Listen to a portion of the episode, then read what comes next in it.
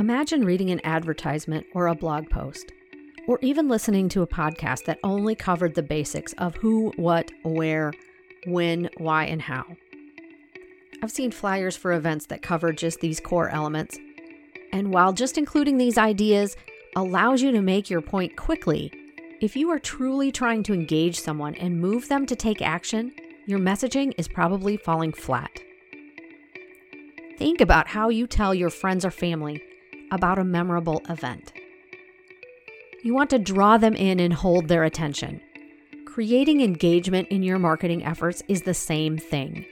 Add details to your messages, ones that leave them curious and wanting to know more about you and your business, and most importantly, how you can serve them. Let's talk more about creating engagement in your marketing. Successful brands are rooted in purpose and driven by the potential to make a positive impact on their customers. Welcome to the Pursuit of Purpose with Amy Austin.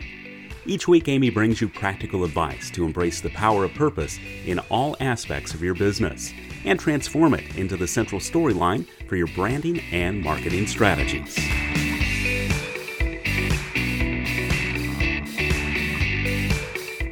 Welcome back to the encore presentation of the Marketing to Educate, Engage, and Empower series. Engaging our audience in a conversation is a key element in the success of any marketing tactic. I hope you'll find the advice offered in this episode helpful. And don't forget to download the companion worksheets to help you write your own messages that educate, engage, and empower your audience. You'll find a link to those on the show notes page of my website, www www.amyaustinmarketing.com. This four part program originally ran in May of 2020, so remember, you'll hear references to the original episode numbers occasionally. What does it mean to engage? Over the last two episodes, I've talked about using educate, engage, and empower as checkpoints for your marketing strategies. Does it educate? Are you covering all the bases of who, what, where, when, why, and how? Does it engage? Are you drawing people in with the messages you are sharing? And does it empower? Are you motivating them to take action? That is a very high level view of educate, engage, and empower. This week, I'm going to focus in specifically on engage. What does it mean, and how can you use it as a means to double check your tactics while creating clarity, consistency, and confidence in your strategies? Typically, when you think of engagement in marketing, it refers to numbers such as likes, shares, views, downloads, comments. I agree, that is part of it, but I believe there's more to it. If you listen to episode 44 on bringing an educational perspective to your marketing, you know I described education as the core or the foundation of your messaging. Those key pieces of information that without them, the message wouldn't mean anything. Your audience wouldn't know what you are offering, why you are doing it, where to go, when it was useful, or when the event was happening, or how to use your services. If you strip all of that out, they're lost. And if you stopped at just those educational components and kept it all very straightforward and matter of fact, they probably wouldn't take action. There is nothing luring them into the message, nothing piquing their interest or allowing them to see themselves using your product or service, nothing that allows them to see themselves in the story you are telling. It would be flat and boring. Engaging your audience is about motivating. It is enticing. It is encouraging them to take action. You are bringing in the embellishments and details that create depth. I do a lot of line drawing. The style is called Zentangling. If you follow me on Instagram and Facebook, you've been seeing a lot of that lately. If I just did the simple line drawing, the art is flat and two dimensional.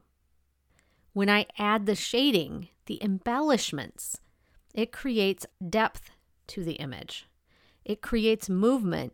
And in some cases, if I've done it well, it gives a three dimensional appearance. The same is true for the details that you are adding to your story. And to know what details to add, you need to know your audience in a meaningful way. What motivates them? What is happening when they need your product or service? How can you create a story of your product and service that puts your ideal target audience into the center with your product or service solving the challenges that they face? Engagement is about painting that picture and setting the scene. Donald Miller's StoryBrand framework offers a number of ideas for creating an engaging story or message. One is to know your audience's problems not only at that surface level or the external problem that they are facing, but the internal and philosophical problems that accompany the obvious external challenges. Drawing on a healthcare example, you go to the doctor because you're feeling ill. That is the external problem. It's obvious. But the real reason that you are going to the doctor is a desire to feel better. And the philosophical problem being solved is that we should all feel good and not be sick. Another piece of the StoryBrand framework that offers engagement points is building empathy within your messages. Collectively, we all relate to an individual business or brand when we feel that they truly understand what we are going through or dealing with. Delivering the message or tactic without an element of empathy will be viewed as cold or disingenuous. Again, going back to that healthcare example, when you think about the ads that you see for healthcare providers, there is almost always a scene in the video that shows a nurse or a physician offering some sort of caring gesture to the patient. Would you be persuaded to see a healthcare provider who was cold and indifferent to you as a patient? Now, I'm sure there are a number of people that are saying, but that's the exact experience I have every time I go and you're rolling your eyes. I understand completely, but I think unless you're dealing with a surgeon, and I'm sorry to the surgeons that I know, somewhere along the lines you have encountered a compassionate act or gesture that has made you feel comfortable and confident in your decision to seek care with them. Another way to view engagement when building your tactics is thinking about whether or not you are encouraging them to find out more about you. You are positioning yourself as an expert guide and engaging them to take the next step they need to take in their customer journey towards working with you or buying your product. This may be asking friends or colleagues about your services, checking out your website or your Facebook page. Maybe they're lurking in the background, just not quite ready to voice their interest yet, but doing some fact finding about you. You want to encourage this and make sure that they know how to do that. This action moves them closer to taking the step you want them to take, which is to do business with you. The two are very closely aligned and in some cases may become one and the same. Now let's circle back to that widely accepted definition of engagement comments, likes, shares, opens, downloads, video views. Know what you hope to achieve and have defined goals. Start with the end in mind. I mentioned this in the last episode about education in your marketing tactics. I'm saying it now. I'm positive that when I talk about empowerment, I will say this again. Start with the end in mind. What are you trying to achieve in your engagement efforts? Are you trying to create traffic to your website? Are you wanting to build your email list, sell a service, create awareness, have people attend an event, like or share your posts, watch a video? The list could go on and on, but really know what it is you want your target audience to do and what the interim step is as well. You want to be prepared for both in the StoryBrand framework, that interim step is called a transitional call to action. It is the action they take when they are interested but not yet ready to buy. You've created curiosity. I think of this as creating an engaging conversation. There is some level of back and forth between you and your audience. You just may not be actively involved in that conversation yet. You're spreading the breadcrumbs or the path for them to take on their journey of doing business with you. Some examples of those transitional call to actions might be testimonials, case studies, downloadable worksheets, blog posts, podcasts. These things will help them find the answers to the questions they have about working with you when they aren't quite ready to start a dialogue with you. When we talked about educating your audience, I encourage you to create a chart, one that had the who, what, where, why, when, and how, with two columns behind those. One for the core elements of your message, and the second for the behind the scenes details, such as where are you placing your messages, who is the intended target audience, why are you doing it, those types of things. Now, I'd like you to add to that chart. Add columns for each of the types of problems external, internal, and philosophical. In addition, add rows for empathy, experience, and the transitional calls to action you will be including in the messages. And then create a space for the goals and the things that you want to track.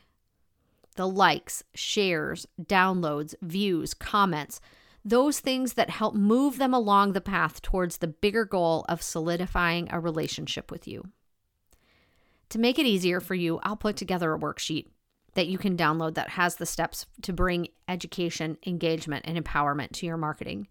You can find this on the show notes for this episode as well as the previous episode.